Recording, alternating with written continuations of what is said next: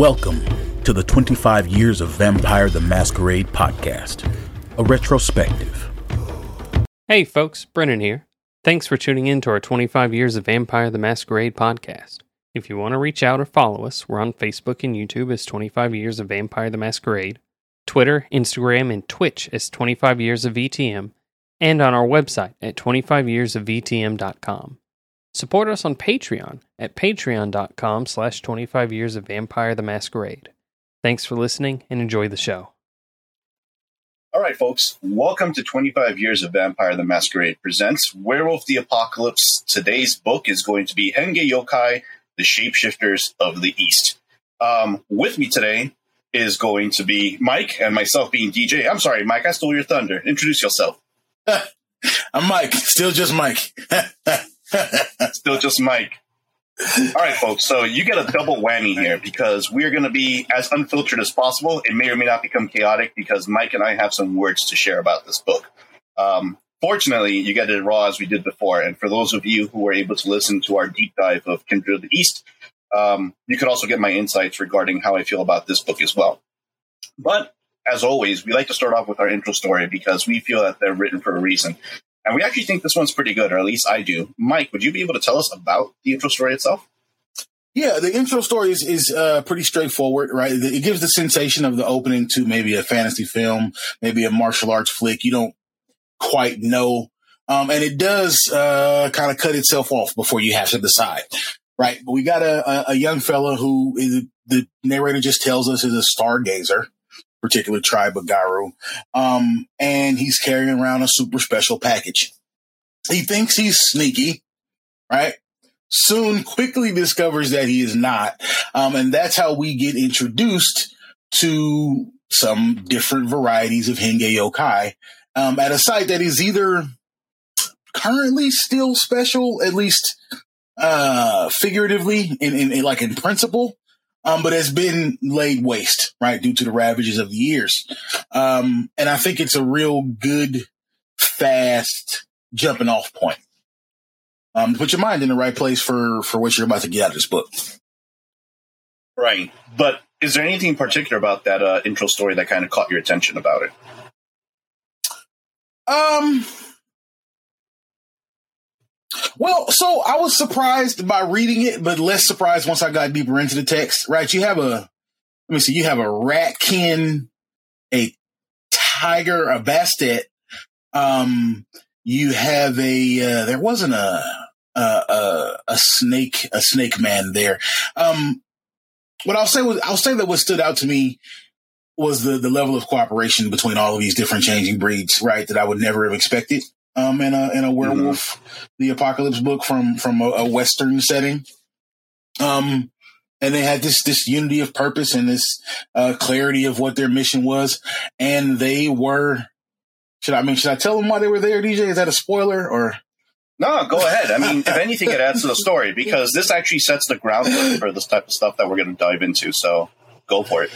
Yeah, yeah. So they're they're there because they have been, and I know this sounds crazy, folks, but they have been trading uh, ownership or or custodial duty over mm-hmm. a cairn with a uh, with a group of Eastern vampires. Um, a while back, we we we spoke about the Kindred of the East book, um, and the, these these group this group of shape changers just go has a back and forth with some Kuei Jin because the Kuei Jin draw on the energy of the site just like they do. Um, and so the whole the whole setting is kind of sort of a diplomatic exchange. Um, but you know, uh, fight the worm where it dwells and where it breeds, right? I would never have expected such a thing from from servants of Gaia, and yet for them it seems procedural. At least, you know, until the twist. right. And I think that's exactly what to kind of bring up as we lead into it. Um, the reason I say that is primarily because you're right. There you have the stargazer who shows up and he's there to kind of bury um, an ancestor of his.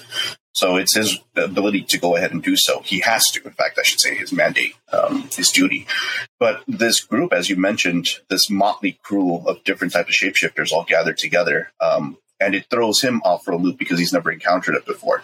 But what's more important is they pretty much grill him to make sure that he's worthy of even being there in the first place because he is a Westerner. And it kind of lets you know that they kind of think not so well of Westerners to begin with. It might just be that they feel that, I guess the way that the book is currently painting them as ignorant, for lack of a better term, right? You don't understand the type of duty we have. Go back, Westerner. This isn't for you. Or at least that's how it sounds like in the beginning. Um, as they further start to test him and they find out he should be here, you start seeing where they're actually worrying. They don't want him to be here, not specifically because not only he's a Westerner or once he's tested himself that he should be there, but because they got that meeting, as you were mentioning with the Kuei Jin. They were like, hey, hmm. BTW, it's going to be five of us coming to this meeting and five of them. If we show up with more people, it's going to look a little bit askew, and then we're going to break the treaty. And the only reason we even going through with this is because these Kuei Jin actually believe in taking care of the cairn as well, because they are siphoning the chi, but they at least know how to treat it right. So in this case, we do the trade off every now and then. It reminds me, it reminds me of the the border dance between India and that other state, where it's like once a year they do the dance off between each other. They'll meet at the gates, and then they just pop off on each other, and they're like, "All right, cool. Once a year we get to witness it." But um, the twist in the end that you're mentioning is they're talking about it. They're like, "Hey, man, you should really go," and they're like, "You know what? Too late. Uh, don't even bother leaving." They're like, "Why?" Because it looks like they're here and where we're six, they're seven. So it already seems like Rumble's about to go down. I have yeah. mixed feelings about that too. I mean, I guess to kind of go with the story itself, I, I think you're right. I, I do think it was a nice intro story to give you an idea of what we're walking into, but I guess the way that it was written, I don't know, it feels a little bit sensationalized for a second because uh, Well, you I mean, at one like that. Okay, it's valid though. You know, you why know- do you like it? You, you, I, I like it because it they give you a little bit of that cooperation out front, right? Like in a regular Werewolf the Apocalypse book, you never expect to see all these changing breeds on the same team. And the book later Mhm. explains to us why, right? They have a, a organizational title for this kind of situation that it opens up on. Um, Mhm. but then right after that, they hit you with the treachery from the Kuei Jin. And it's like, just because we cooperate with one another and we have a whole different sense of community around here doesn't mean you should relax. Mhm. Right. And, and they give it to you at the very last moment of the opening story to tell you, you know, you still have to expect the unexpected. There's still tension in this region. It's just got a different flavor. I agree. Um, you know, it's funny because I guess one of the things that I was remembering was as that group meets, they kind of do explain why they're together in the first place. They usually tell you like, "Hey, don't anticipate us being more together than like for more than an evening. If we're lucky, we'll probably make it through a night and then we're disbanding. Um, we have a duty to perform, so here's where we are." And I think that kind of leads us now to like, you know, pretty much chapter one of the history of why the Kuei, rather not the Kuei Jin, even though at one point we did speak about them or will speak about them, but why the Henge Yokai um, kind of gathered together, right? So the Henge Yokai pretty much attend to the beast courts of the Emerald Mother, is what they consider each other, right? It's one just gigantic thing. Why? Because their story is they treat Asia as the Middle Kingdom, or at least that's what they call it, and it's the swath of it, ranging anywhere from Southeast Pacific Asia all the way as far east um, as Japan, Korea, and otherwise. But with the story here, what we're taking a look at is why this kind of came to be, right? Um, they talk about the cooperation that's necessary and why they started building up on each other. But I think before we even get further than that, the creation story is, I think, it is a creation story, folks, but it's told from the perspective of the Far East myth. I would hate to call it the Asian myth because I don't think that qualifies as well, but it does take an interesting spin. And I guess the way that it layers up, it'll, well, let's just go into it. Mike, could you tell us about the, the first age? Because they talk about the ages first and how this all came to be, especially, I guess, with the Age of Dawning, which is the first spoke of the wheel. Um, this is the this is the great big before time, right? This is that time you'll hear of uh, in a Bastet book when they're you know talking about before we were all divided up into tribes, or um, in in a werewolf book if they're talking about before we had auspices. The Age of Dawning is a time so far in the past that even the uh, great big frightening dragons, whose job it is to remember the history of everything, most of them can't reach back here. right? This is um prehistory, even for supernatural things. Yeah, right. And, and mo- most importantly, it's a time when how do I say um spirit, mind, and body are are one. It's also the mm-hmm. in a way uh, in one or two varieties of thought. Um, a lot of the Henge yokai are trying to get back here. Right. The age of dawning is like the, the factory default setting for these people's cosmology. It's the way they, they think the world is at its untouched best. Right. And to kind of follow up with it or to kind of give a little bit of a layer, why this is also important is because they talk about, and as Mike was mentioning, this is when spiritualness and body were all one. Everything was all one. Gaia was all one. And in this state, Gaia to them was considered perfection. So mm-hmm. knowing that perfection does exist meant that they know that they could strive towards achieving perfection again, being that oneness. But as with all things, it can't always remain that way. And the reason why it can't remain that way is because even Gaia herself knew that something must change in order for the wheel to begin.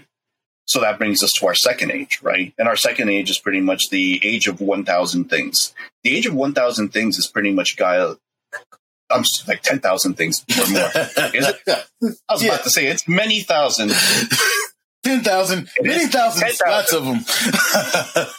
10,000s? Yeah, it is the, yeah. the age of 10,000 things. And the reason it is is because Kaya became, well, Gaia, of course, being self aware, decided that she was alone and it's time to go ahead and propagate the universe. And there's many creation myth stories that we've heard from many. You know, I think leading up to this this source book, we've spoken about how every um, shapeshifter or changing breed sees their creation story come into pass. And this is when you know she starts actually placing those creatures, placing those beings into existence. Right? We start seeing the existence of the worm, the weaver, and the wild, and they are no different um, as they're being described here, as we see them in Western uh, history. The only thing that seems a little bit different, though, is that they do speak about the Yomi. Right? At this moment in time, they speak about the Yomi. Mm-hmm. Right? They speak about the Yomis as well as the Yama Kings and the ministers of heaven. So these creatures are the only ones, or these entities, I should say more adeptly, are brought into this lore at this moment in time. Where typically in the Western culture, we probably would have seen a lot more involvement of them in later portions of the ages. Um, especially because it's a little bit post, these folks were already there. These entities were already waiting. The ministers of heaven already knew what the rules should have been, and the Yama kings have already known what decay and corruption had been before even begun anything else. Why? Because everything has a place, or at least that's what they're trying to kind of let us know. I feel yeah. a little bit of a thing about that. I'll let you to you on it first, Mike, and then I'll I'll chime in on you. So there's there's this weird passiveness that make this this particular entry a little difficult for me to understand, right? Because in mm-hmm. the in, in the Western oriented books, you know, it, it, speaks pretty clearly of like Gaia and the triad, right? You got Worm, Wild, and Weaver. Here, there's like this. I don't want to say lack of clarity, but it's it's spoken of almost like it's the universe just being itself, right? These factions uh, among spiritual creatures pop up apropos of nothing. There isn't like a inciting event. It's just, and to me, right, it sounds like worms caught in the web. Weaver's doing his thing. The the story we've heard a thousand times, but there's like a, a veil of mystery or a refusal uh, to give what am I saying motivation or or purpose to why these things sort to happen. It, it, it like it's like they don't care why they happen. It's that they happen that we need to remember. Am I making sense? That's exactly what I was about to get to because it might not be, and in most cases, even when we take a look at certain parables that are being told, right? Sometimes it's not the reason of why or how. It just is a matter of you to understand that it is. And in this case, the Yama Kings do exist, right? The August personage of heaven, or the great August personage, is the one who is the highest and the minister of heaven. And it is this one being we have to assume is on the side of light, or at least on the side of order, whereas the Yama Kings are on the side of corruption. Where are the Worm, mm-hmm. Weaver, and Wild in the mix of this? They are there. But these entities are creations of them. You know, these are things that kind of were byproducts that were created as well with Gaia. If anything, I think I liken it akin to remember the movie Demon Knight? Vaguely, I was, I was, a weep up. Yeah, Uh, yeah. it was Tales from the Yeah. Crypt movie. Billy Zane, at one point or another, Billy Zane's trying to capture William Sadler, and uh, he follows him in. And at one point, they tell you the creation story myth. So what they mentioned in the creation story myth there was that even before everything, there was the void and there was the darkness, and inside of the darkness, it wasn't empty. You had all these little critters, these little creature beings that just want to return the world back into darkness. That's kind of what I imagine Hmm. the Yama Kings being. Right? There's these things that automatically know that the existence of life um, is not what it wants. It wants to go back to the void. Why? Because even the void does exist as something. So I think that's the reason why it's also brought into the fore here is to kind of explain to players that um, there is a reason behind why these forces do exist. But right now, it's not worth noting because it's the pursuit of at least understanding why you must stand up against it. Also, to kind of go with it, we're talking about during this period, since we did see that these Yama King and these Yomi were created, um, we have our we have our champions that are created as well. Our other changing breeds are brought into play. The August personage himself, for those of you who are familiar with Kuei Jin, actually bring in the Wan Xian, and they are humans that were gifted uh, with immortality and strength. And this is what kind of led to them getting close to and closing off the age of 10,000 things. Everything had a place. You had your heroes, you had your villains, or I should say your antagonists, your light versus your dark. And there was a balance up until we start moving up closer towards the Age of Legends. And the Age of Legends, I'll lead off with that one. The Age of Legends was the age of the true G's. It was the age of everyone gets down to throw down uh, because it's what tested everyone else to let you know where the battle was really starting to take place. Right? So we start seeing um, the Yomi and the Yama Kings being pushed back across the veil and into their own personal hell. No longer are they within this side of the realm. They're thrown further deep into their own abyss. And there's a lot of conversations other folks get have with that. And we'll leave that for the Discord if folks want to join us there. But they get locked into their places, and now we start to push people away. This also happens to be where, as time eventually passes by, we see the Wanjan actually get corrupted uh, because Yeah. things do influence their thoughts, right? Mike, what do you remember out of the Wanjan getting corrupted versus like what you think might have happened? Um, so the, I don't remember exactly why the Wanjan get corrupted. I remember that they do, right? They forget their purpose. That's how we end up getting Kuei Jin and, and their name changes and they become untrustworthy, I guess.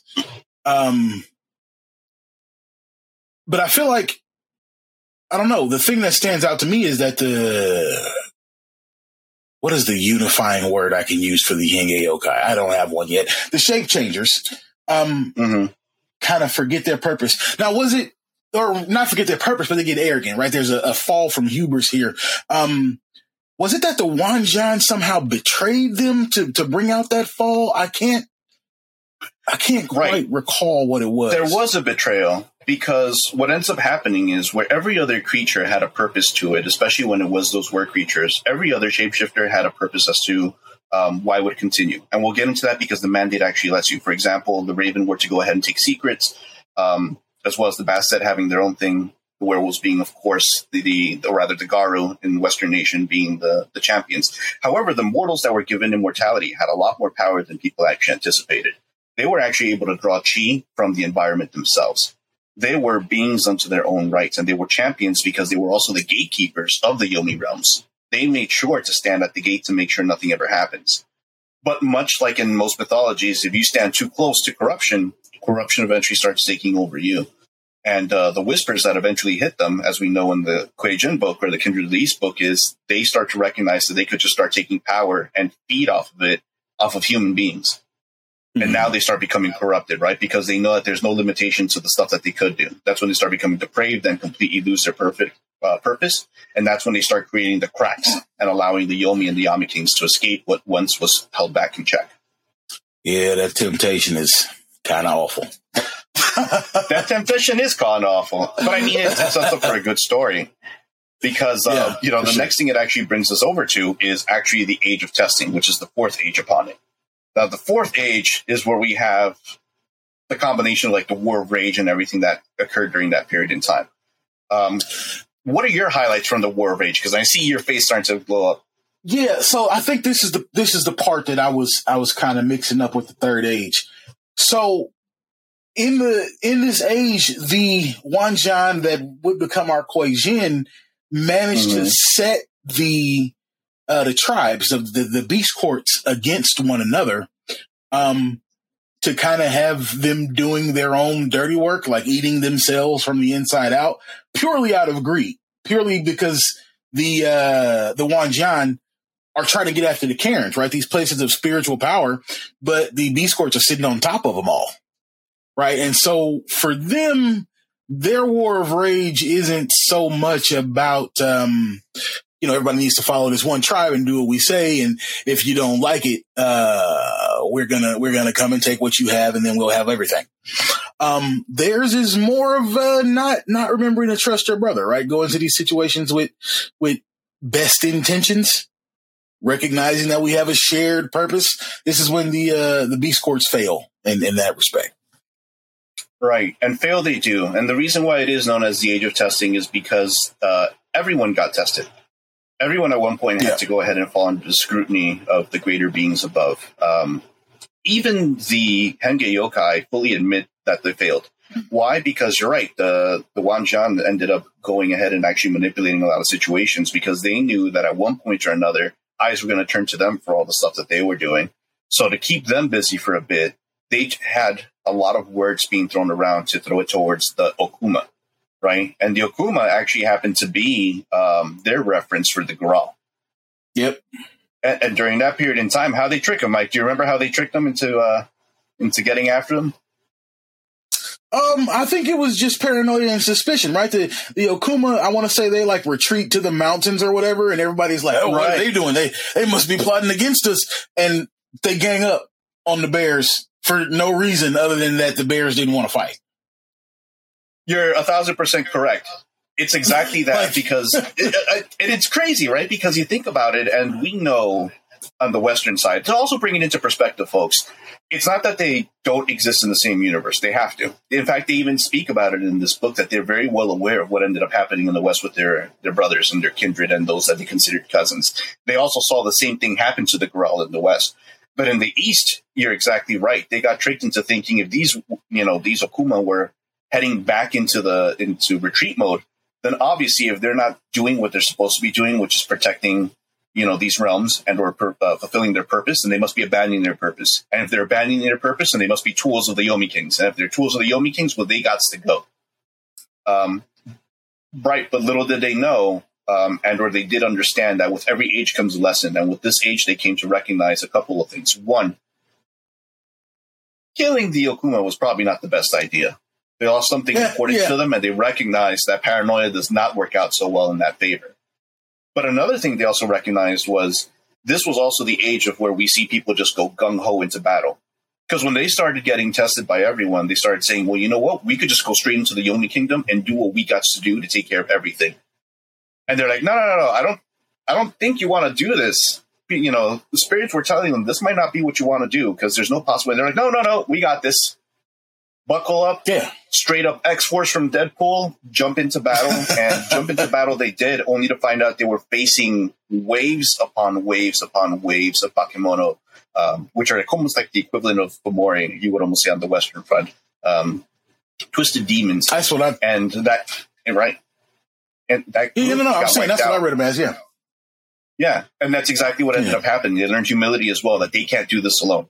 Um, and that's the reason why they started banding together. This is where we actually start seeing a more of a gelling or solidification of the beast courts kind of like pulling together to make sure that they understand that considering what their enemy is, considering what it is that they stand against, um, you know, this brings us moving forward into the next cycle, which is the age of sorrow, which is currently the sixth age, or rather, I'm sorry, the age of shadows, which is the fifth age. So, so far we've gone through five ages here, and it's the current times.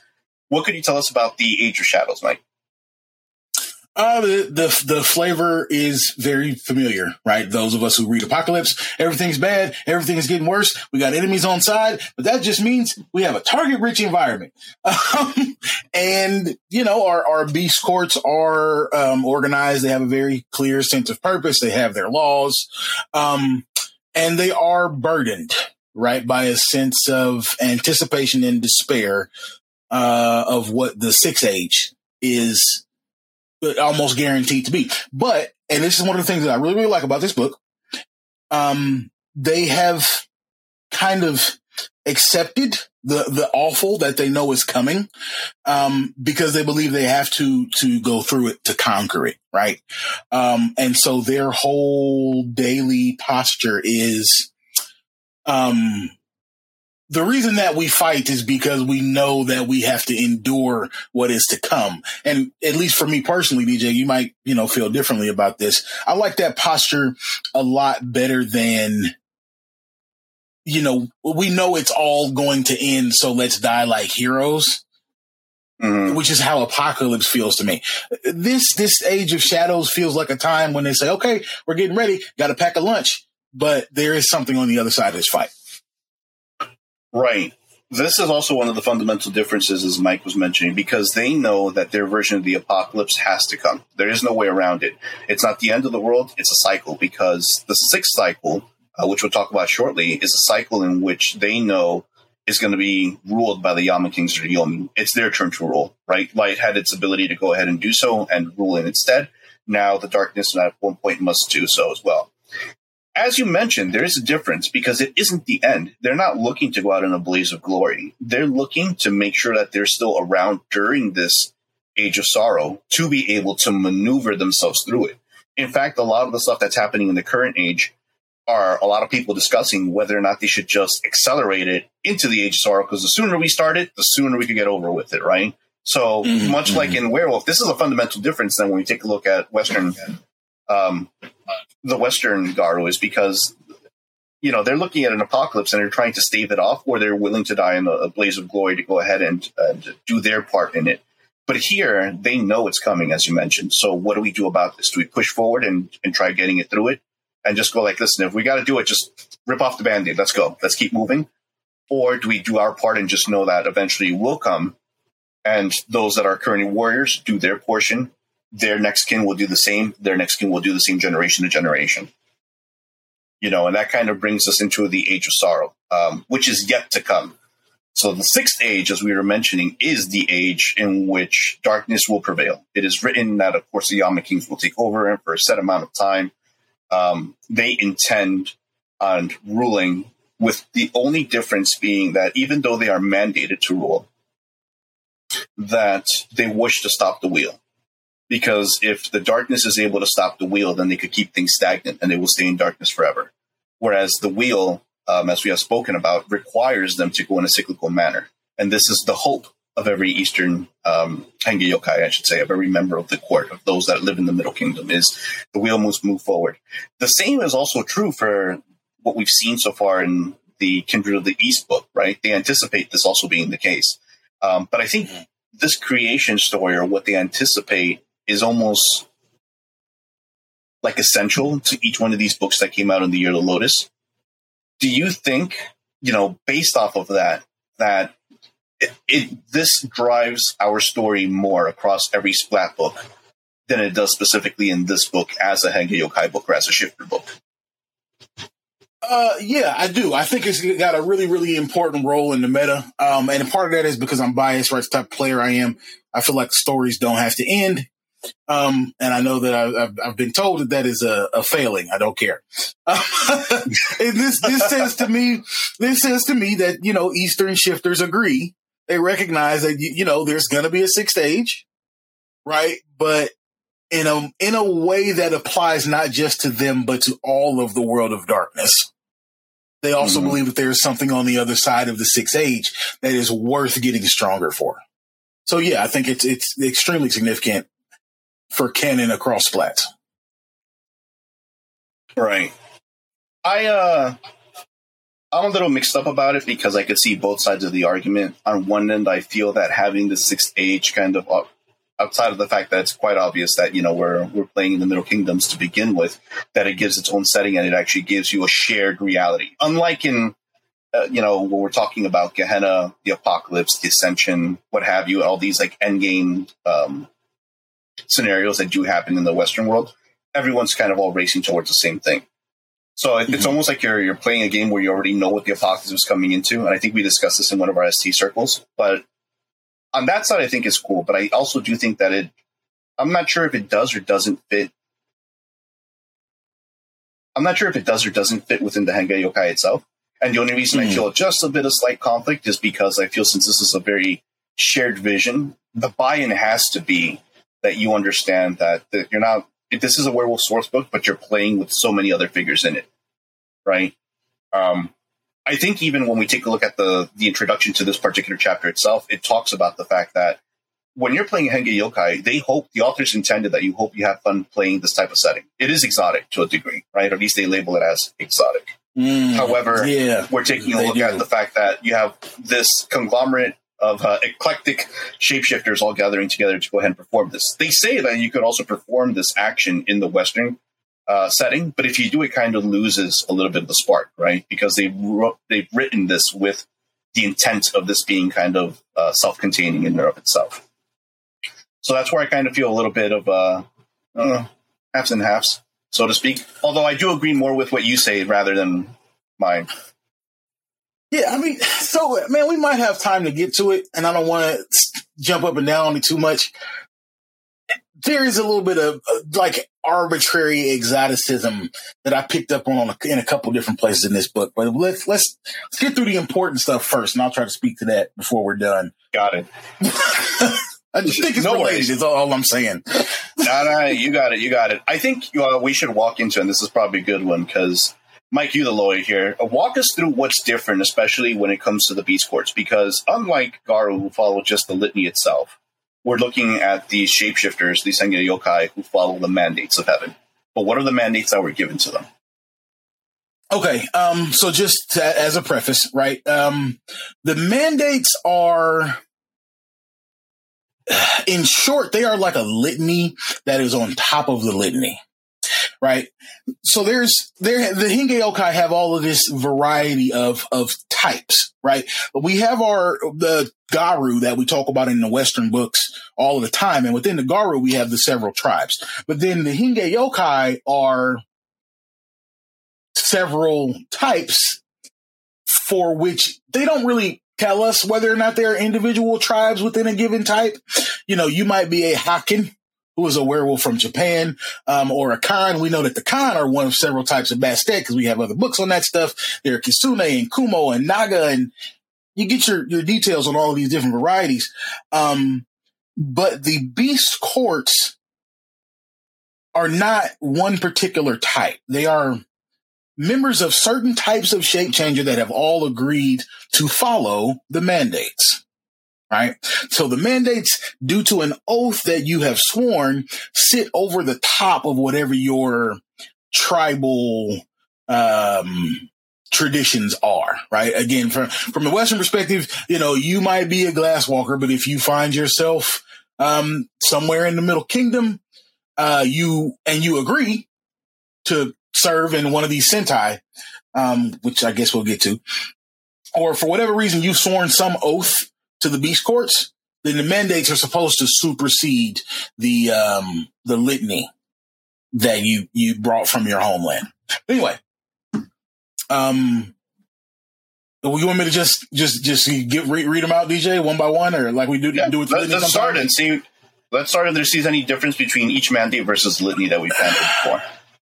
Well, when I, when I wait, and I think this is this is this is important because is it fair to compare them? Right? Don't you think they kind of come from a different a different place? Oh, they do, but our listeners might not know what that different place comes from. Oh, no, no, I don't mean geographically. I mean, so when you look at the mandates, it's like some, it's like a, like a constitution or something, you know? Mike, just throw yeah. it out there. Let's let's see what all we right, can get through. Let's right. chew on it in real time. Okay. Um, the first, shirk not the tasks which have been given you. Um, the, the, the text specifically calls out this is the, the number one mandate and is also the one you use to kind of end around that thing about the mandate superseding. Um, mm-hmm. because among the tasks that have been given to you are the, uh, tribal traditions you were raised with. So if you need an excuse to do something that you feel compelled to do, um, because of, uh, where you're from or what you believe in, that's not necessarily part of your mission here with the Beast Courts. This is your this is your loophole. Um, it's also kind of like one of the things that I I found right, uh, especially when it comes to that one, is uh, there's a statement in here. Rather, there's a couple of sentences when they go, in essence, the first mandate requires each changing breed of the courts to serve the mother in a manner which she intended, right? So Gaia had declared it, everyone has a purpose. So for the Garou, of the courts, they may not turn from the path of battling the worm. The Tengu, which are your were raven, your Corax, may not neglect his duty to uncover the secrets of the enemy. No Zhong Lung, which are your Mokole, may ever forget even the most painful of memories. Right?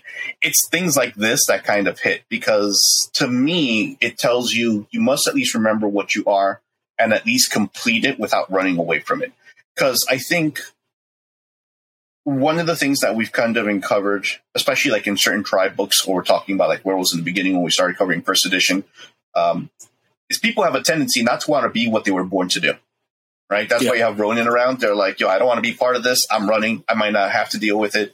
Um, even to a certain degrees, some creation of metis. Um, because it is that you forget what it is that you were supposed to do and you abandon it in favor of your own ego, of your own personal uh, wants right? This is when you start turning away from the duty that has been given to you. And I think duty is what kind of binds them together because they all know their place, or at least they all should know their place. And it should kind of help mitigate any type of variance or any types of folks that just want to move away from it, which there's a reason for later why it works effectively here in this setting than in others. But that's how I took it anyway, unless there's something a little yeah. bit more you want to add spice to. Well, no, no. I mean, you, you, you highlight something good, right? Because the, the, I, I want to say the first, the first order or whatever of the litany mm-hmm. is Garou shall not mate with Garou. You mentioned Metis. And it's like the Henge Yokai, their first mandate is kind of cutting to what the real point of that rule is. Don't forget why we're here. You have a reason to be. Um, and I think that the Garou could have done better with that, right? They got real weird and prudish to have the first law on the list of laws be don't fuck your cousin. Like, you know, this seems like somebody's working out personal issues. Um, but no, I agree with you 100%. there is one stipulation that it mentions though is what if you don't have the ability to fight right what if you ended up with a hawking who was frail of body if they're unable to fight does that mean that they're still shirking their ability in reality no um, even though they might have to be courtiers in court and or provide for their clan, or I should say their tribe, um, in a more proactive way or a different way, the effort is all that counts. So long as you're continuing with the effort, then you are fulfilling your task um, towards the first mandate itself. Um, the second one uh, is guard the wheel that it may turn. This one is interesting because it straight tells you, as we were mentioning before, that the the ages were of importance, right? We know that this wheel must turn at one point or another, but that means that you're. It's not that you'd be welcoming the apocalypse; you're welcoming, uh, in this case, you know, the age of sorrows, as much as it is that you must do your duty during that period in time to proceed forward with what was already mandated, what was predestined to be. I think.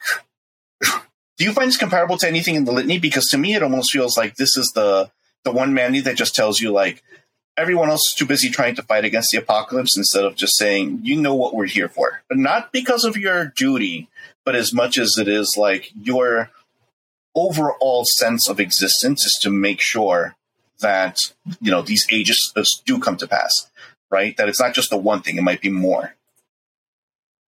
Uh, I mean, so there's a, a mirror well, not a mirror. There is a direct comparison. I'm going to use the tool you gave me and compare it to mm. uh, combat the worm wherever it dwells and wherever it breeds, right?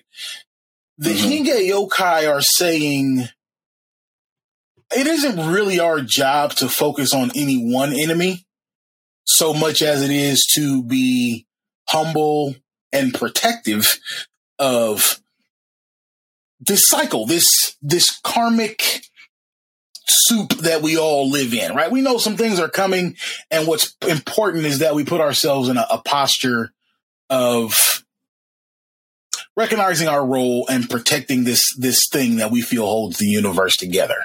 Um, and this is, this is another one where I feel like they they take a posture that the Garou probably could have or should have. I don't I don't know how to really say that. It's like a focusing. It's clearer. It's more purposeful. Mm-hmm. Yeah. Okay. I could go with that. What about our next one? Um, presume not to instruct your cousin in his task. Um, yet, yet another lesson the Garou probably could have learned from. Um, it, it's, it's exactly what it sounds like, folks. It's, um, respecting the purpose, right, that your fellow shifter has, um, as given by Gaia, um, and recognizing that despite what it might look like or feel like, um, not only are they the ones responsible for doing the thing, but they and those that they come from have been doing it longer than you and through more adversity. And so you should humble yourself and hold your tongue or your hand, right? When it comes time to make a decision that's supposed to be their area, right? You let them carry that. Do you think the Get would agree with you? Fuck no. the get the get seem to believe that strength is the is the bottom line, and if they are stronger, they have the right to take over whatever duties. Um, you know, hence war of rage, et cetera, et cetera. Uh, now, the reason I bring that up and use the get as an example, right, is because now it, obviously, you know, stereotypes and archetypes uh, help us kind of define the type of role play that a flavor of a specific tribe is supposed to bring or setting. And now we're taking a look at exactly that. This is one of the key differences between our Western and Eastern um, shifters of sorts.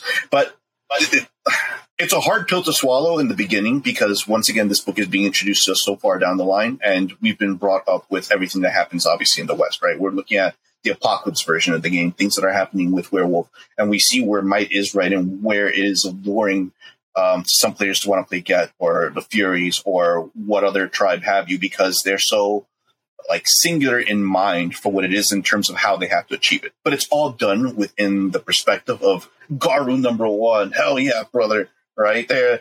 They're uh, they're Macho Man Randy Savage, cream, right? They're they're ready to go. But yeah, I mean, here, you know, go ahead. Well, I was just gonna say, you get the flavor that like Garou for the Garou unity is a political tool. And for the Henge Yokai, mm-hmm. it is really an ethic that these people live their lives according to. It seems a lot more personal, more serious to be unified and respectful to them. Right. Right. Um, I think that's, you know, that's pretty good to, to kind of top off there because it does speak to it. It's the only thing as well, I think, that's going to keep your game in balance because at one point in time you might go as you know the Garou in the group. You're like, you know what, this Were Raven's just taking way too long. This Tengu's taking way too long to do something. I'm about to. And they're like, tut tut tut. We have this happening, and you're like, that's right. that's his field. He's got to take care of that. I just got to let him mess up. So when he messes up, I'll make an example of him Right. Hey, hey, pull that rug right from under him so I can have his shit in my shit. right. Uh, the next mandate it brings us to is honor your territory in all things. Uh, I don't think we need to beat this one. This one's actually pretty self explanatory considering how many times it's been written about shifter books. And it's pretty, you know, it is what it is. You know, don't shit where you eat. Uh, it is the most important thing to you because it's what you do grasp onto. So we won't hang along that one too much. However, our next one let mercy guide you in our August Mother's Court. Mike. Yeah. Yeah, that's got a, a very different flavor from accept an honorable surrender, doesn't it? Right? Like, mm-hmm. like for me, and you can you can tell me if you disagree, right? Mm-hmm. Accept an honorable surrender, which is the entry of the litany that sounds similar to this, says if I if somebody wins a fight if two, if one guy wins another in ritual combat, and you still like that guy, you're still cool with it, go ahead and don't rip his throat out. But if all it takes is for you to consider a surrender, a surrender dishonorable, and uh, you know that makes it okay or not a violation of the litany, it makes that like a real low impact rule, in my view. Um, Whereas it's pretty fucking clear what mercy is, right? When the mandates say, let mercy guide you in our august mother's court. If you are dealing with another shifter, recognize that whatever your conflict is, is still smaller than the enemy that you all share. Very clear, very clean. What you think? Am I being too harsh? I don't think you're being too harsh, but I think that the you know the analogy between both is the is, is almost the same because I think we even read it at one point if you were going through one of the early werewolf books where we're talking about the mandate in terms of uh, giving, you know, the, trying not to kill your your brother because there's only so few left of us. And Yeah. to, to kill one is just it's a waste of a resource. We need all the warriors we could get. And they have that same thought too, but as you mentioned, it is spread across the other shifters, but it's primarily because the court is seen as the unit, right? The the Emerald Court is the unit. It isn't just the Garou that are at it once again. But also, there's a twist to it. The twist to it being is that many folks are debating, or at least they debate whether or not even Westerners count as being part of the court. Do you offer mercy to someone who isn't of you? Boy, I said it again. I couldn't quite hear you, DJ. Sure, like would you offer mercy to someone who isn't of you? So if you had a Western glass walker just come into your territory, and uh, of course, you know it's it's time to put up and die. Duel happens. Are you bound, or do you think you would be bound to spare that uh, that Glasswalker's life? Well, uh, so in in practicality, it probably depends on the character I'm playing. Um, if I am interpreting this objectively, I feel that if I am a member of the Beast Courts, then the court is where I am. Right? It's um, I, I Mhm. get it. I get it from going to church as a kid. Right? You you bring the body of Christ with you, is what they used to tell us. And so, if I'm here, that means so is the August Mother's Court. And if I act like an animal, or like something less than a merciful member of this mother of the mother's court, then I am violating this rule, this mandate, um, in spirit, if not in the letter of the law. Because I think if you try to have a discussion about does somebody have to swear their oath for me to give them mercy, you're you're full of shit. You just wanted to kill somebody. Mm-hmm. But you're, I like it because I can see exactly where you're coming from. But I'll play devil's advocate now because there are also folks that are in the court that would argue the opposite as well.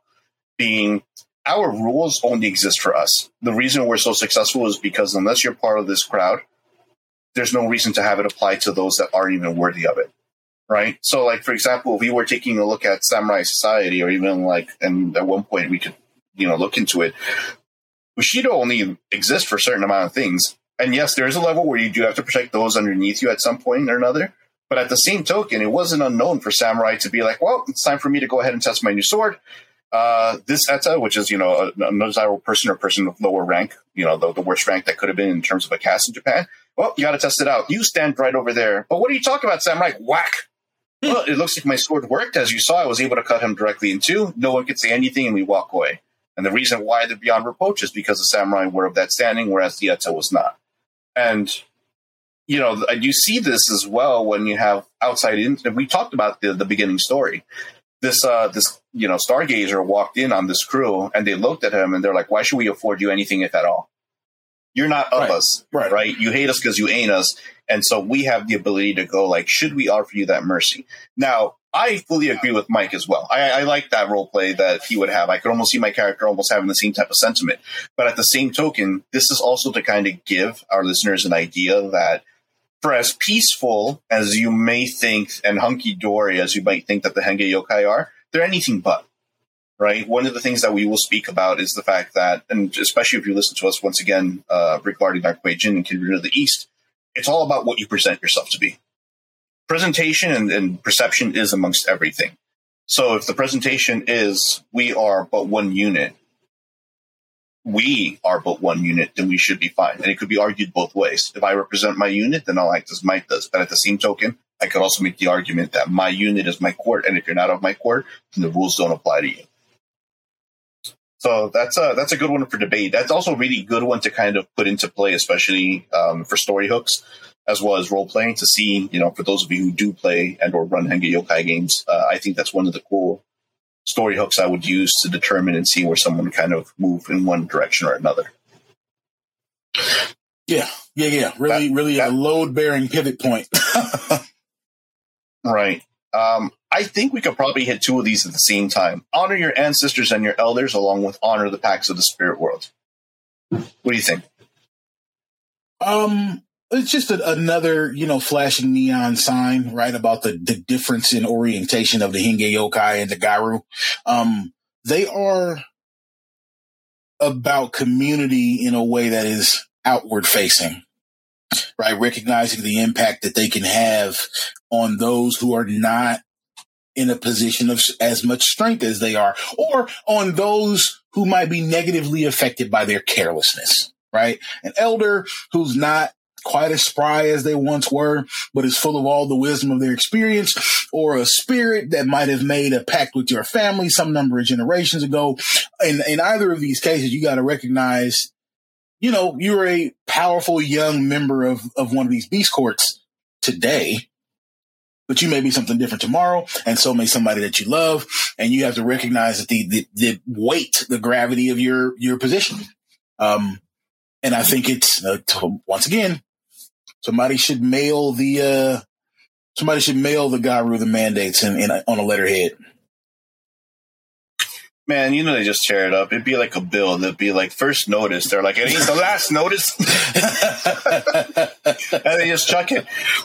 Interestingly enough, uh, honor pacts with the beast, uh, the spirit world. I'm sorry. Uh, I do think is kind of important, especially for the Henge Yokai, and especially in this book. And I'll give my thoughts after first, but I want to know what you know, Mike. What do you think in terms of the difference in terms of how our Henge Yokai, our shifters, or even the folks that you know inhabit this Middle Kingdom, treat the Umbra or the other side of the veil versus our Western counterparts? Um, I, I didn't have a I didn't have a difference that really stood out a lot to me, or at least not one that I can remember. Um, I just know that these these guys really uh, how do I say that? Um, they're they're a lot more focused, or at least more explicitly, overtly focused on the fact that they are they are beings of multiple parts, right? Not just spirit, not just animal, not just uh, some part human they try to pay respect to, to all three, and I, I guess that might take greater significance um, when they're when they're in the Umbra. Hmm. I think hmm, maybe it's. I wouldn't say it's a bias, but it's probably because of the way it's kind of written that I feel that this gets fleshed out a little bit more. Actually, you know what? It's a better way to put it this way. I feel that the parables that they tell in this story add a little bit more flash than the stuff that we would have seen in the Western book.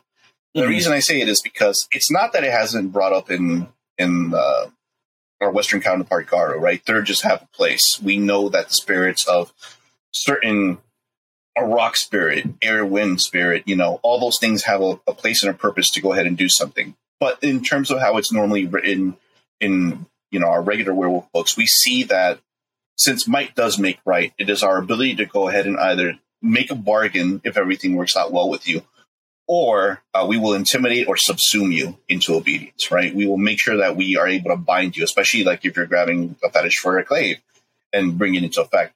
Whereas here, uh, the umbra means everything to the energy, the chi that flows around, um, that we won't get too much into because it's the same as you would, right? It's, its essence um, that is flowing around is of importance to there. And it's limited because you have an overpopulation, not only human, but as well as shifters that do exist. They may seem small in comparison, um, at least the way it's kind of almost presented in this book, but it's really not because you might have a small contingent of one type of supernatural, which they call Shen, versus another type of supernatural versus another type of supernatural. And there's only so many places where they would be able to gather all this energy. And so there's a lot of travel moving back and forth between the Umbra, right? They speak about mm-hmm. how the Umbra, especially like the near Umbra, um, have both a yin and yang aspect to it, where the yang is just full of a, a location full of constant war. Things are consistently moving. It's a good battleground for them to test themselves. Every now and then, a Yama King might just join the battle just because it's interested in seeing what comes from it.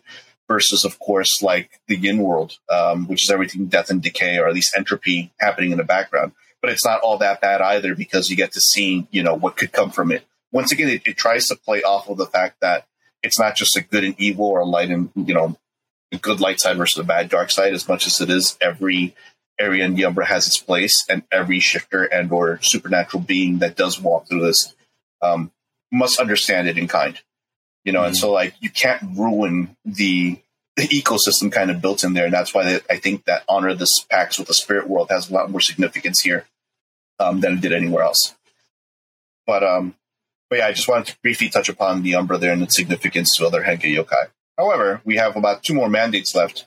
Uh, war not upon human nor beast. yeah, Yeah, yeah. This one is exactly what it sounds like. Don't go to war. It's not worth it. What are you doing? You have a more specific purpose. Blah blah blah. We're protectors. Um, but you know, for the for the sake of clarity, the the book calls out specifically this has got you know shades of the uh the veil, right? Shades of the masquerade. Um, but again, the the thing that I is like think is the defining characteristic of this book and the, these mandates, um, the posture cuts more clearly to the point.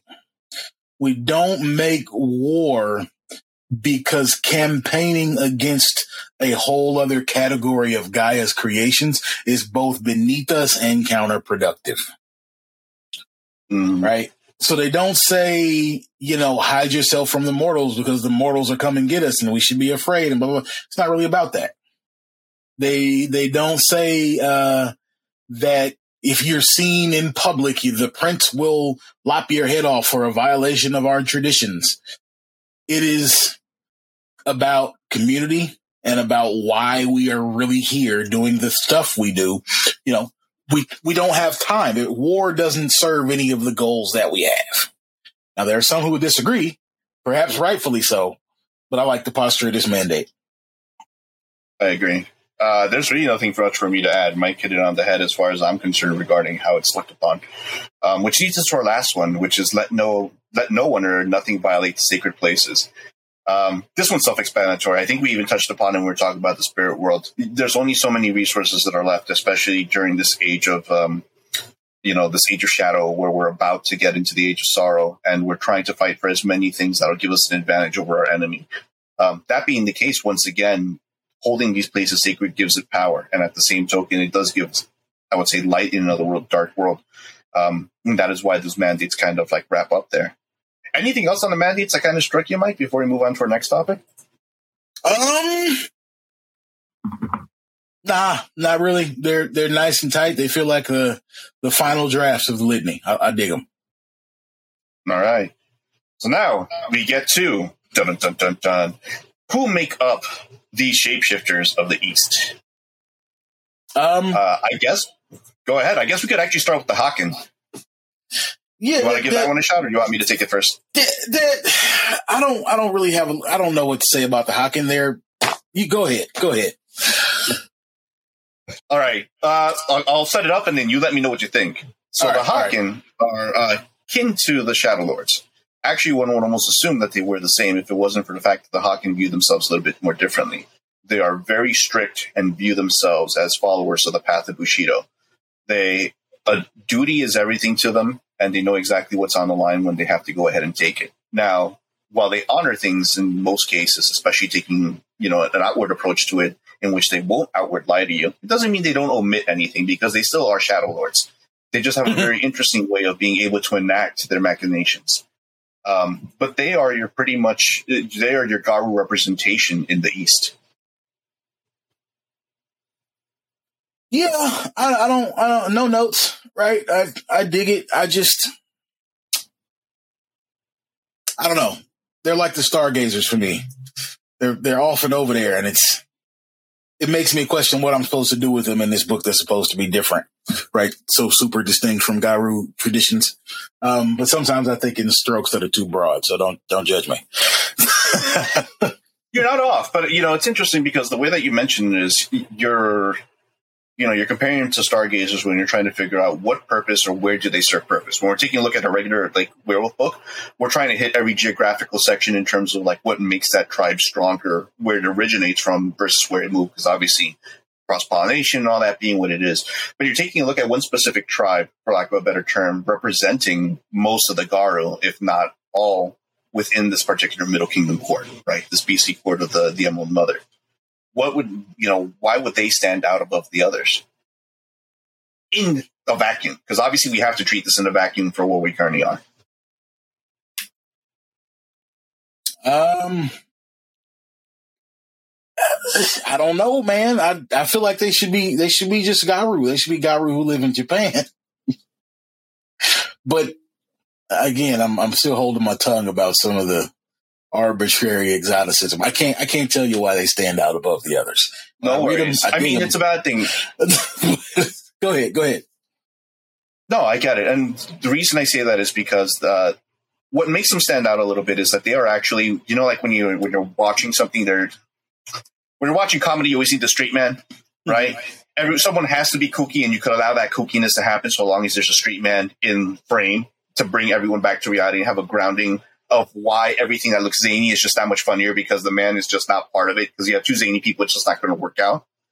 the Hakken, I think, fill in that role, especially for the Shen that we encounter, right? Because they are the street men. They're the ones that do uphold the honor. They're the ones that, where every other supernatural that we're going to come across or every other shapeshifter has something that makes them unique, you'll come to recognize that they deviate wildly and they have to do specific things that wouldn't normally be seen as conventional, for lack of a better term.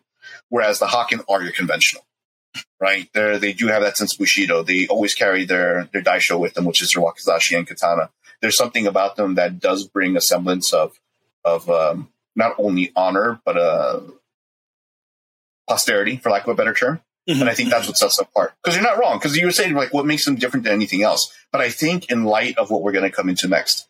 So I'll let you take this one because I know you like Bastet. Tell me about the here versus elsewhere. Yeah. Um, so the thing, I guess the thing that the book book calls out about the Khan here that stand out to me is that they seem to be the only Bastet who've chosen to join um, Beast Courts. Right. Uh, I'm mm-hmm. pretty sure, uh, forgive me for my ignorance of biology, but I'm pretty sure that tigers are not the only big cats on the Asian continent. Um, but the only, the only Bastet that have chosen to join the Beast Courts are the Khan. Um, my assumption, the, the feeling I get um, from their position in this, in this book is that that is because their numbers have been so significantly uh, diminished by, well, hunting, right? There, there are very few Khan left. So they need allies. They need a measure of safety. And um, if memory serves, other than like their individual uh, like personal, uh, I want to say Horizon Realms. That's a mage term. Um, I forget what, what the Bastet called them, but Den Realms. Den Realms, thank you. Um, other than their personal Den Realms, the Bastet in general and, and Khan in, in this case, they don't even have that close of a connection to the spirit world. Right. So if I'm a were tiger from some part of Asia, I probably feel very alone outside the uh, loving embrace of the beast courts. And so they, they, they join their Sentai and they, they tend to be fists. Um, and they, you know, they're not, they're not just brutes, right? They're, they're scholarly and charismatic. Um, but there's, there's no question who the, who the muscle is when a, when a Khan walks into the room. And I like that. I like that very much. That's very much my style. right. Right. I see them more like the like uh, the wandering warrior that has to redeem themselves because you know the opening story tells about how the tiger at one point forgot who he was, right? Because mm-hmm. they talk about the tiger being ferocious and being able to, as as good of a ruler as it was, and as much power as it has, it could also be very indiscriminate in its rage and kill hundreds of people in a village or more.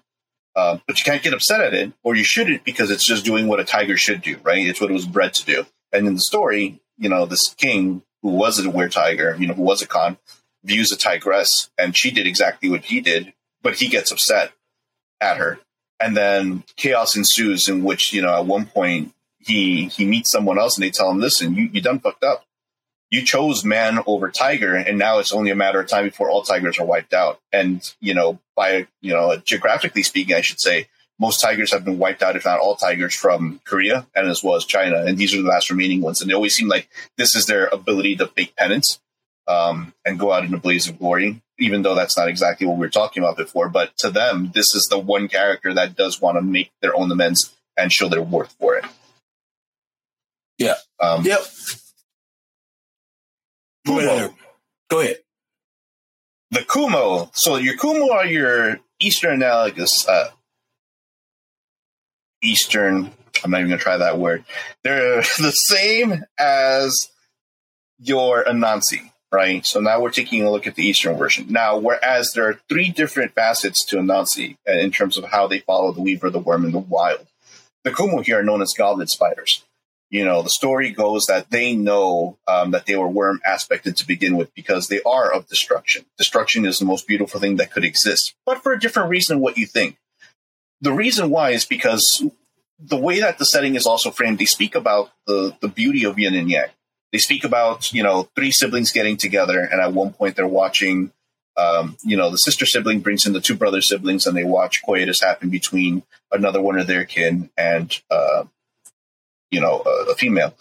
And when the spouse, you know, when they get together and they roll away, the sister goes, I'll give a prize, a room full of jade to whoever can give me the best outcome for what's going to happen um, with the mother who's about to birth. One of them goes, Well, obviously, this child's going to be the most perfect thing to ever exist. If the parents were already perfect to begin with, then they could only be that much better.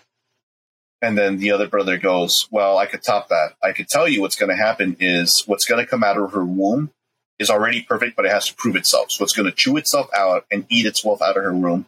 Mm. And then what comes out of it will be beautiful. Why? Because it's going to be the yang of having to create itself, the, the energy, the life that is coming in, as well as the entropy that comes from the destruction of something that shouldn't be anymore, which happens to be its mother. And um, the sister sibling was, Bing, you get it. And so these goblin spiders do follow an aspect of the worm um, and follow it in all things, right? Do they visit the BC courts? They do. Do they interact with them? Not really, because they have their own agenda to it, right? The other thing that they do mention is they do have that try aspect where they follow both the weed, or rather, you know, the uh, wild, the worm, and the weaver.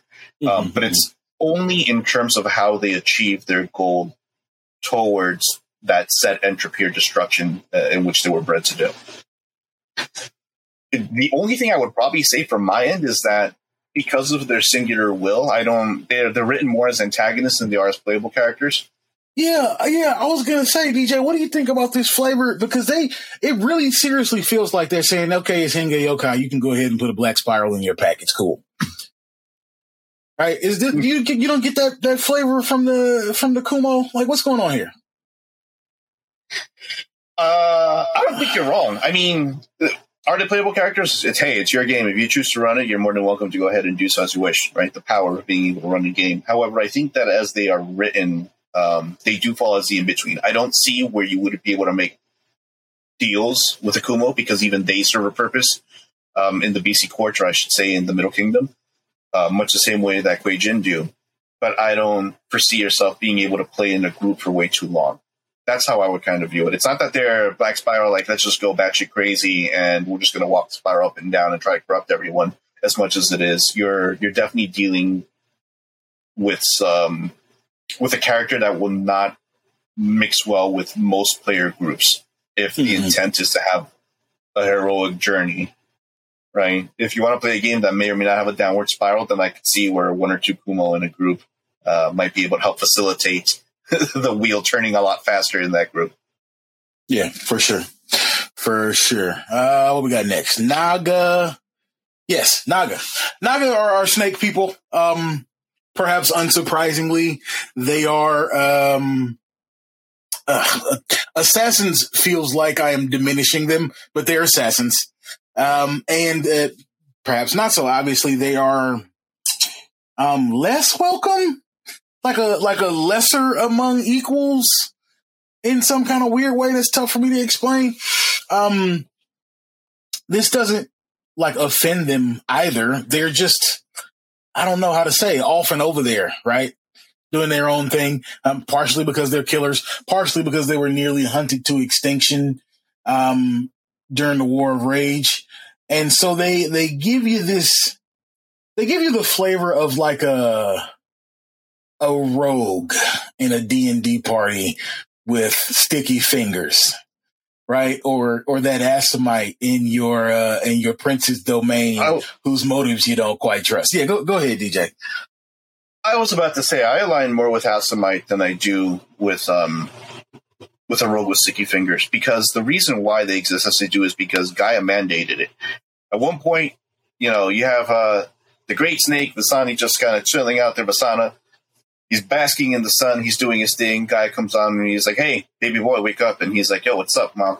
He's like, "Listen, someone's gone astray. You got to do what you got to do because I can't trust anyone else to do it." He's like, "Bet I'll do whatever you ask me to do. I would have done it for free if you just even blinked my way. Let me go ahead and take care of him." And lo and behold, obviously, you know, this entity takes care of it, and um, this is their duty, right? They are the judges.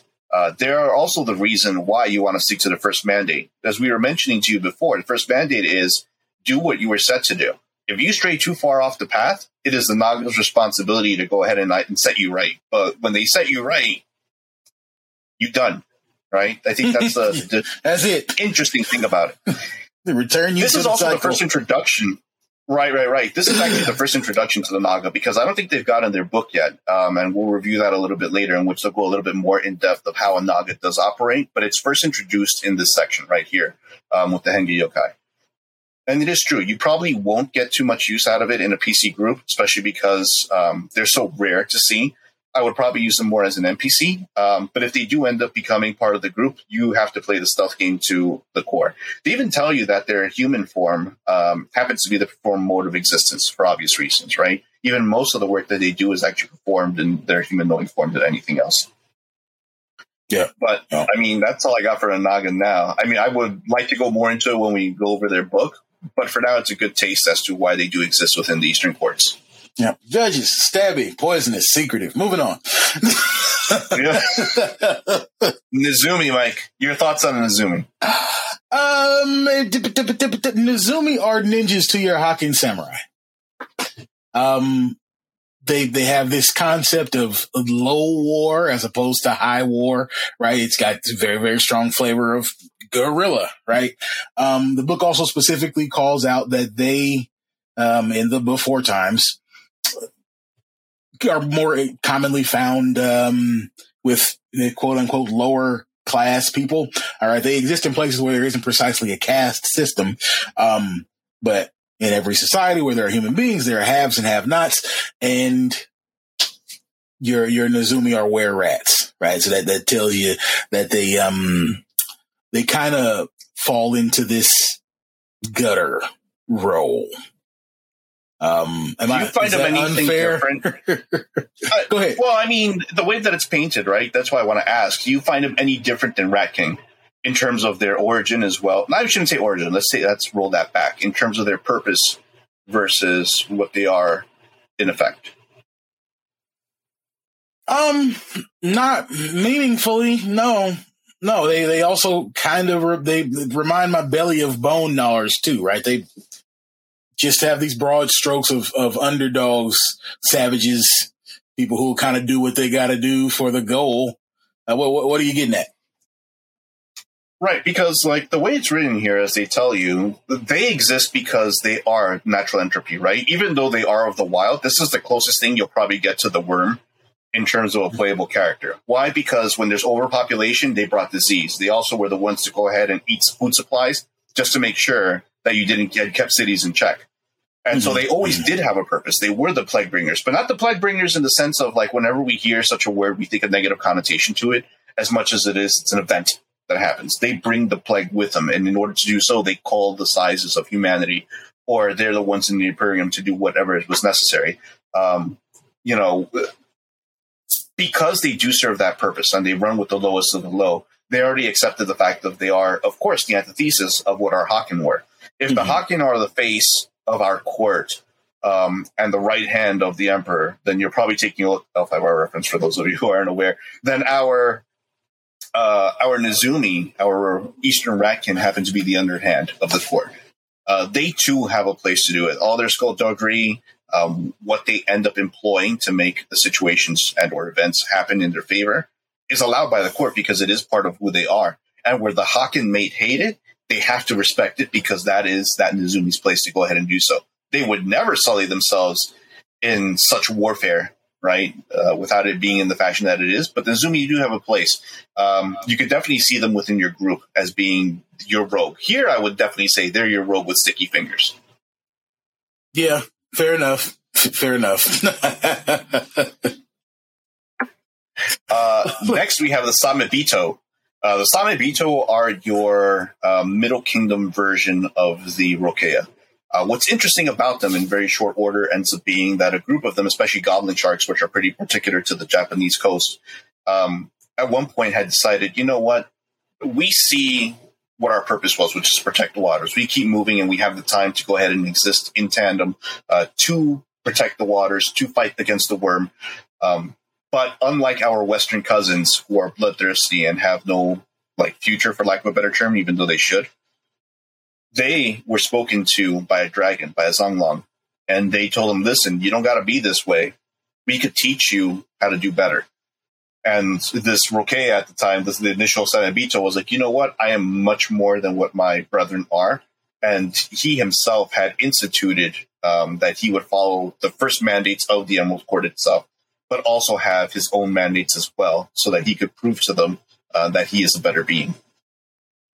It, I think it's cool, but at the same token, I feel like this is the only way to kind of give purpose to a were creature or shapeshifter that otherwise you would just be thinking of Pac Man.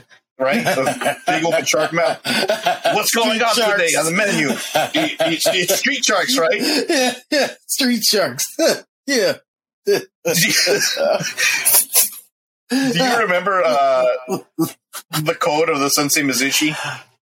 Um, I do not, but I gotta be. Uh, let me uh, give me uh, two ticks. I bet I can find it. Hold on. I got you. I got you. I'll read them for you. Let me know what you think about it. Right. all right. So all on right. top of the mandates that do exist, this is the personal code of ethics that all Samebito kind of aspire to. Right. First one is attend the elders. You owe them all. I think that's pretty self-explanatory. We followed that in the mandate before. Respect your tribe members, and they honor you in return. All right. So far, mm-hmm. about the same thing, right? Third, dishonor is a mark of lower beings. What do you feel about that statement? I feel like the Samebito are the bougie cousins of the Rokea who think they're special because they moved to the suburbs. That's how I feel about that statement. Uh, you ain't wrong. So far, so good, right? That's the feeling I get. Uh, to go over the other ones, battle is always honorable. You have an outlet for what it is that you were meant to do. Uh, next, if you are alive, then you are still learning, which is also true right? Because mm-hmm. these creatures could last a very long time unless they're actually killed. Um, lastly, protect the territory that Tiandi and the Dragon Kings have given to you. So the Dragon Kings and Tiandi, of course, being one of their totems that they follow, uh, have been given the Eastern waters to go ahead and watch over, and so they protect the Eastern, um, you know, theater of war, the Middle Kingdom, so to speak. But I think you know that's pretty much it for the Silent Beach, unless there's anything else that captures your mind there. Nah, nah. I, I would probably play a Samebito if I wasn't playing a Khan. No notes. Okay, sounds fair. sounds fair. Um, I guess quickly moving on to the next one. Yeah, Tengu. Tengu. Tengu. Anything special about them, Mike? Um. Well, okay, so they're your they're your uh, Corax analog. Um, and without mm-hmm. like spending too much time on them, the thing that I appreciate about them most is somehow of all of the changing breeds here, it, can include it really, they are as close to what I expected from their Western counterparts as could possibly be. They are the intelligence department. And I mean that in the spy sense, not in the test sense. Um, they're the intelligence for the beast courts. They pass the information, they hide the stuff, they deceive the humans. Um, I wasn't surprised, which was comforting somehow. What about you, DJ? Anything else? Um, no, I, I fully agree. If anything, that analog between the Western and the Eastern one, they're pretty straightforward. Uh, I think it's almost the same. It's kind of hard to rewrite the story. The only thing that adds a little bit flavor to it is because there's a lot of Eastern mythology that does include the Tengu, um, they usually mix that in, right? Great swordsmen. Uh, they have really cool fighting moves, which there's like a cross X motion that they get to do like two double attacks for. So for the, those cane bros or like werewolf bros that we have out there, um, they have some pretty interesting maneuvers. But outside of it, yeah, it's pretty one straight for one for one. Um, the Zhong Lung. Do you want to take a crack at them? Um, this is another one of those where you're to have to tell me what's supposed to be so different. Um, the Zhong Lung, and my understanding is they take the leadership roles in the, uh, in the beast courts very often. So I guess that's a, that's a relevant difference. You don't just run into a Mokole every day in the West. Um, but other than that, you know, they're the dragons, they're the memory, they're pretty. Um, what am I, what's supposed to be standing out to me here, DJ? I don't think there's much outside of its own creation story, right? The there was five dragon clutches that were rather five dragon eggs, and the last one, of course, being Zhong Lung, and they were tasked with memory. And because that memory is strong and they have to remember what came before and what is to come as well, this also kind of plays into the structure. It almost makes you wonder whether or not they're the ones that created that structure as well. Because everything is built so that you respect your elder, so that they have the power. And you're right, the Zhong Lung are probably the leaders or the ones giving the most sage advice um, for these courts, you know, specifically because they have been around so long. They're also the ones that gave information and gave the Samebito a way to be. Um, but you're right. Um, outside of it, I don't have much to add to the particular Zhong Lung in that case. The uh, the Zhong Lung art from the beginning of the book is great. I, w- I would love to play that character. I'll add that much. I do like the art in this book, though. By comparison to some of the art in the Kuei-jin book, I do like it the best. However, we do have one more thing to cover, and we'll cover it very quickly while we have the ability to, which yep. is the last changing breed, which is the Kitsune. Uh, so the reason why the kitsune is in this book and not in any other book is because they actually the authors let you know kitsune is exclusive to the Henge yokai because of its theater, right? Every kitsune is a Henge yokai, but not every other thing would be a kitsune itself. Um, and you're not going to see a separate book for them because they only exist within this one theater of existence within the Middle Kingdom for the most part. They are the youngest changing breed to exist. Uh, the shortest story goes in terms of why they are of relevance is that there was a white rabbit that once bit upon the paw of a fox. That fox chased it back and forth. Um, it chased it all the way through Vietnam, came all the way back to Hong Kong and back, um, only until the fox was just completely exhausted from having chased that white rabbit. At one point, as it starts to collapse, it takes a look into a pool um, and notices the white rabbit is there, and it follows after a white rabbit, only to find out it fell and wake up before Luna. Luna wakes up and goes, or rather, Luna walks up to the, the young fox and goes like, "Hey, BTW, we have things to talk about. You're done being a child. Now you actually fulfill your role um, to the universe, right? The courts have need of you. Your people have need of you." But the fox is like, "But wait a second. I didn't even know that I was young. Had I known I was young, I would have acted a little bit differently." They're like, "Well, too late. The time is now for you to serve." By the way, we're going to go speak to your auntie, who happens to be Gaia. What I would not suggest doing is either speaking back to her nor look up to her, because if you do it, you're going to be looking presumptuous, and bad type news bears is going to happen to you. Um, the story goes, she meets with Gaia, and Gaia goes like, "Well, I have need of you. You're going to have to help me protect things because there are other things going on in the background." They're like, "But don't you have Garou to take care of it?" And they're like, "Yes, I do, but I need you for another purpose." So Kitsune, the fox being what it is, tries to trick Gaia. It's like, how about this? we'll play the game of knifey spoony, your mantis versus my mantis, and then whoever mantis falls first is the one that loses. And if I win, you can let me go. And then behind her, she was creating a paper mantis, and Gaia's like, "Yo, you know, I know your cousin Nuwisha, right?" She's like, "Who?" Never mind. All right. what about I'll tell you this secret about what's happening with this concubine? And he's like, Corax already told me that a little bit earlier this week. She's like, well, shit. All right. Well, what if I show you these ancient magics that ain't no one ever see? And they were like, the Bastet were also here before you. Like, shit, what can I be good at it? Right. So she was put into a corner. And at one point she goes like, listen, how about this? I will fight my way out. Even if I die fighting, I will fight my way out so that my, my followers won't be affected by this. And you could just let us be. And uh, Guy was like, you know, that's cute and all. And I do respect the fact that you're even at your last resort, you're willing to fight. Right. Which is something that most Garou would do anyway. There's still more for you to do. So the moral of the story is uh, the fox tries to argue once more out of it, but when she attempts to argue once more, she looks up at the hem of the Gaia's like dress, and she's able to see the wild, the weaver, and the worm all going at it. This like moving picture of sorts. It's like almost looking at Vigo the Carpathian in, in Ghostbusters 2, where it starts to mind melder, and she passes out. You know, the fox before the fox wakes up again and goes like, "Well, Gaia let you live. Thankfully, your mind's not shattered." But the fox was like they betrayed us all. We it, it doesn't seem the apocalypse and what is going to happen in the future, and that's when the fox takes things seriously.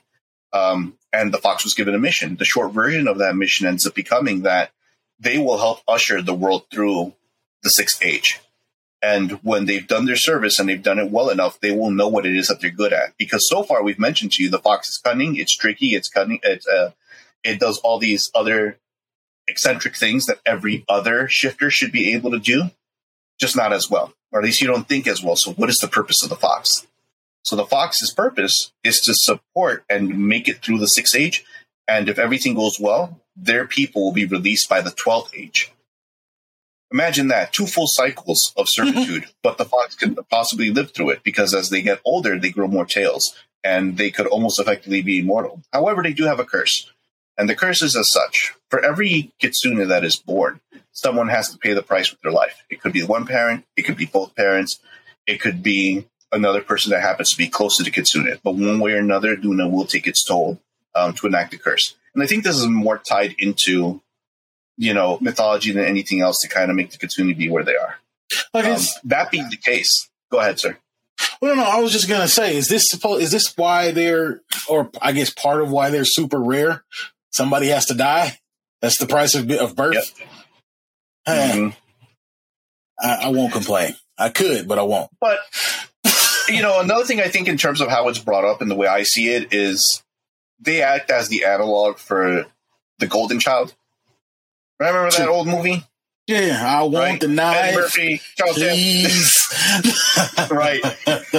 And so they get to witness these things, but we also don't know the capability of what they could truly do. And I guess when they get introduced into this book, we just start seeing the possibilities of what the foxhole could do.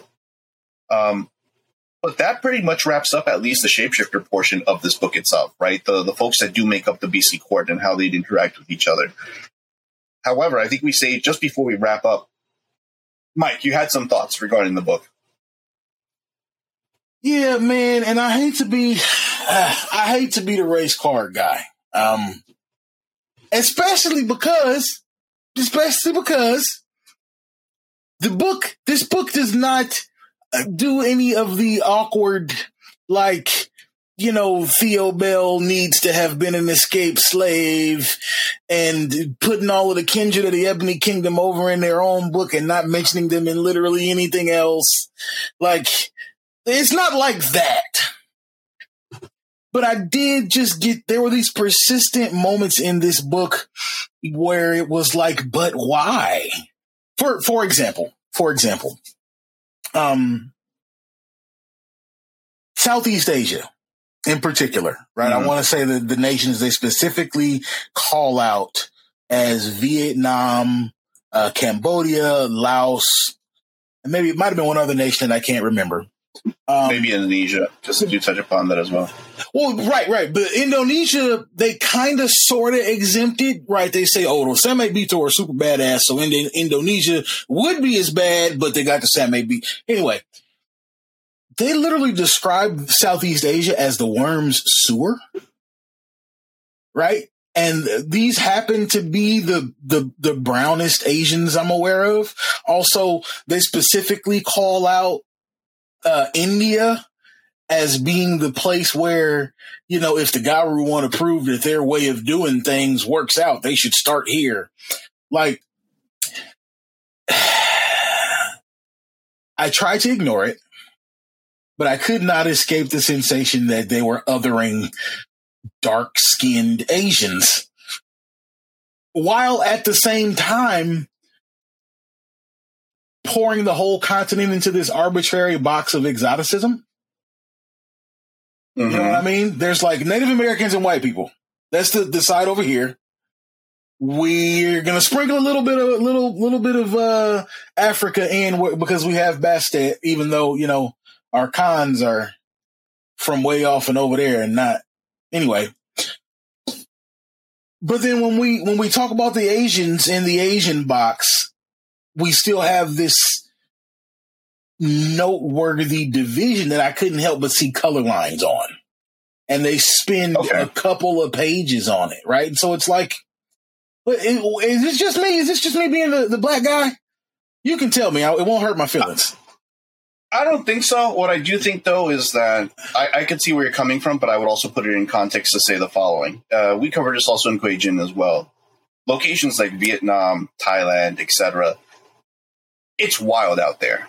Why? Because it tries to play up to a couple of things. We know historically that there have been certain events that have happened in their colonization, of course, being in India, of a fight. We could talk about Vietnam War and the war that the Civil War they had with each other before the U.S. even got involved, et cetera, et cetera, right? So there are certain events that, and we have to imagine it and the way that I kind of view it, because once again, this is a work of fiction.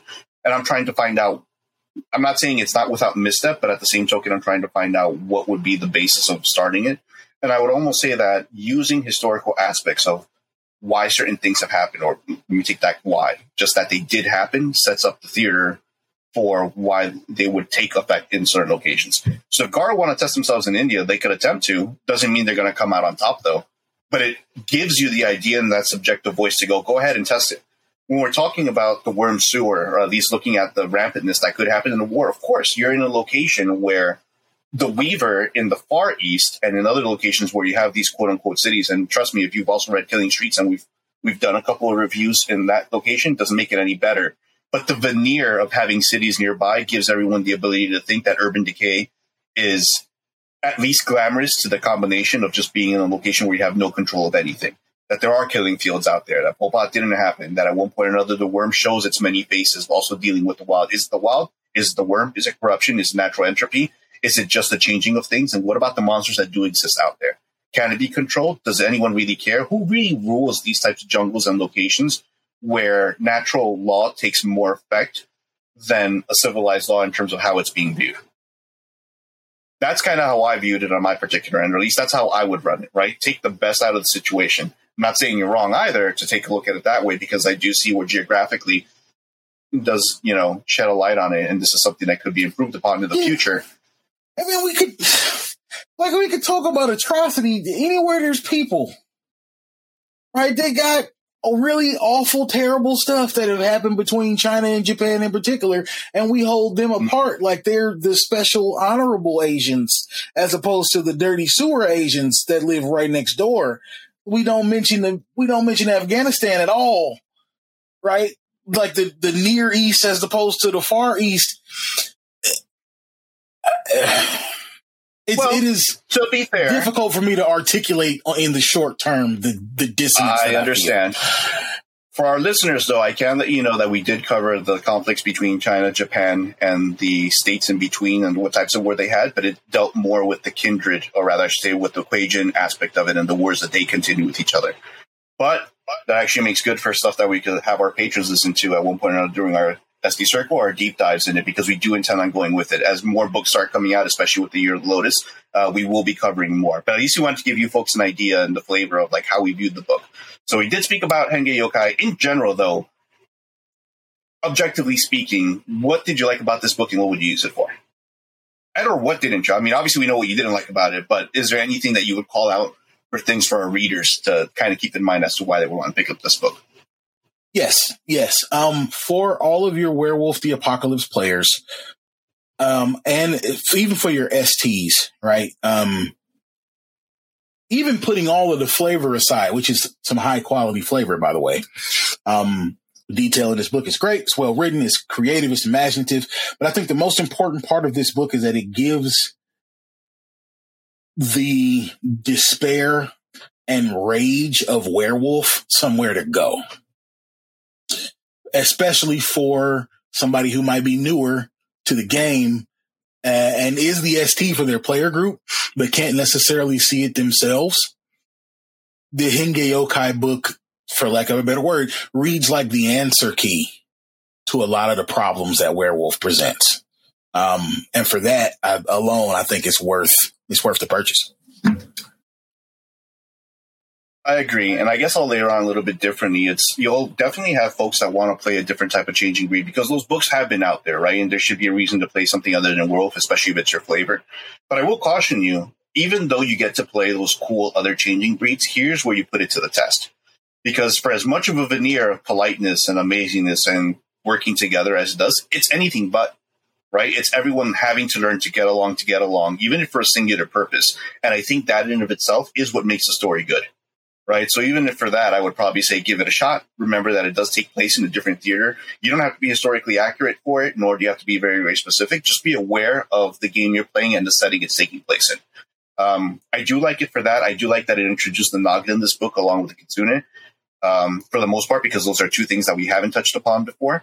And I do like that it is one of the intro stories. Uh, specifically, I think what always draws into me, and I, I, as I mentioned, even though I was half and half about it, it does ground me for every single book they talk about those ages, right? The six spokes of the wheel. And I think it's the one constant that allows me to want to take a look at stuff. And this is one of the first few tastes we have, especially in Werewolf. So, barring that, folks, we appreciate your time. We know we're a little bit lengthy of it, but a book of this size and the content of it uh, did require us to go over it. If you have any questions, comments, concerns, of course, feel free to hit us up on Discord or otherwise, we're always willing to answer you and or join our community there. Uh, but Mike, I want to thank you for being my co-host today. I appreciate you, brother. Yeah, yeah, man. It's good times. Good book. Likewise. Thank you, folks, and we'll catch you next time. Peace.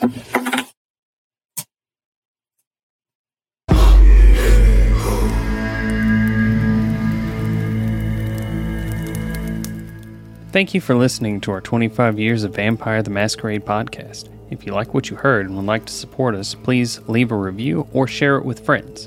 Thanks again, and we'll catch you next time.